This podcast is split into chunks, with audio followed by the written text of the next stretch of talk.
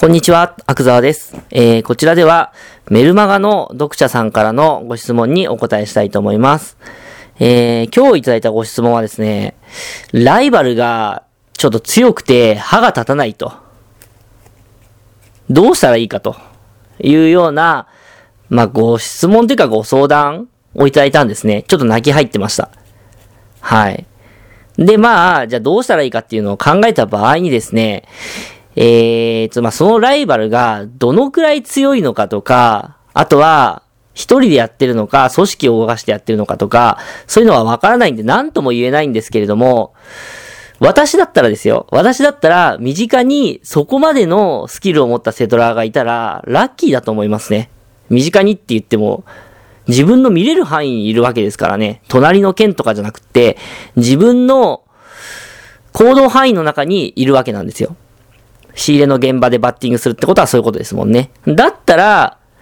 私だ、私だったらですよ。私は、その人をすげえ観察します。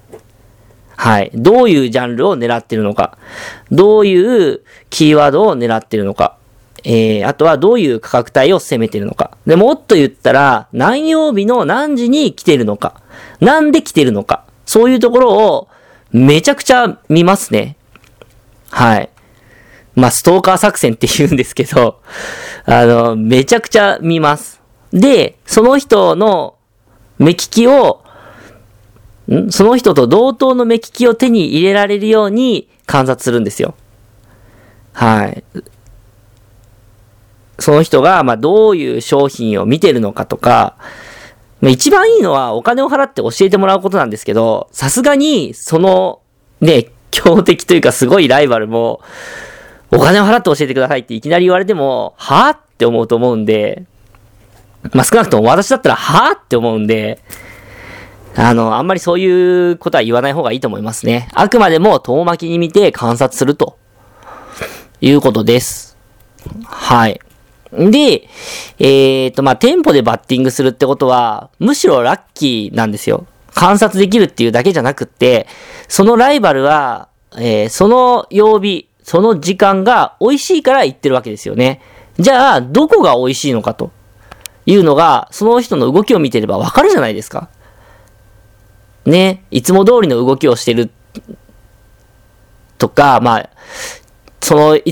その曜日だけ違う動きをしてるとか、そういうのはわかりますよね。であれば仮説が立つわけですよ。このライバル、この強烈なライバルが、まあ、いつもと違う順番でこの曜日は棚を見てる。ってことは、最初に見た棚がこの曜日は一番美味しいんじゃないかとか、そういう仮説が立ちますよね。うん。であれば、その仮説をもとに、えー、あなたも検証してみるんです。そしたらそこが本当に美味しいのか、実は美味しくないただの気まぐれだったのかとか、まあいずれにせよ結果は出るんで、それの繰り返しで、あなたもそのライバルに近づけるわけなんですよ。はい。まあ、生きた先生が身近にいるというふうに受け止めて、んで、そこから学ぶっていう姿勢を持ったらいいんじゃないかなというふうに思います。はい。まあ、黒魔術を仕掛けてね、倒すとか、そういう答えを期待してはいないでしょうけど、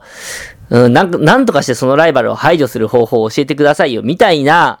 オーラの出てるメールだったんで、まあそれは無理だし、そもそも間違いですよ、ということを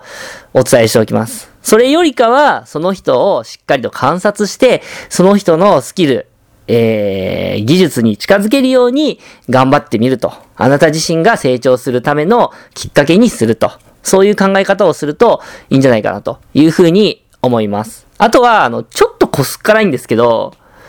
あの、スリップストリーム作戦っていうのがありますね。ありますねっていうか、まあ私が勝手にそう名付けてるだけなんですけど、その人のライバルの、えーっとね、動きを観察していると、まあ大体のルートっていうのは決まってるじゃないですか。これは不思議なもんで、セドラーごとに決まってるんですよ。どういう順番で、で回るかっていうのは。例えば、単行本、雑誌、CD、DVD っていう順番で回る人もいれば、DVD、CD、単行本、雑誌っていう順番で回る人もいるし、いろんな回り方があるんですけど、その人なりに基本ルートって決まってるんですよ。そしたら、そのルートを覚えておけば、そのライバルが次どこに行くのかわかりますよね。だから先回りして、その、狙うジャンルを見ちゃって抜いちゃう。っていうことですね。まあ、あのぴったり真後ろにつけて空気抵抗を少なくして、で、美味しいところでズバッと抜くみたいな。そういう感じですよね。まあ、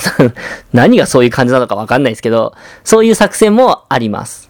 まあ、どうしても気になってしょうがないっていうならね。他にもいっぱいあるんですけど、大体が自分より下のセドラを対象にして考えた作戦なんで、まあ今回のケースに当てはまりませんね。今回のように自分よりも明らかに強いセドラがいる、ライバルがいる。っていう場合は、まあ素直にそのライバルから学ぶために自分はどうしたらいいか、何ができるかっていうことを考えて行動するのがいいと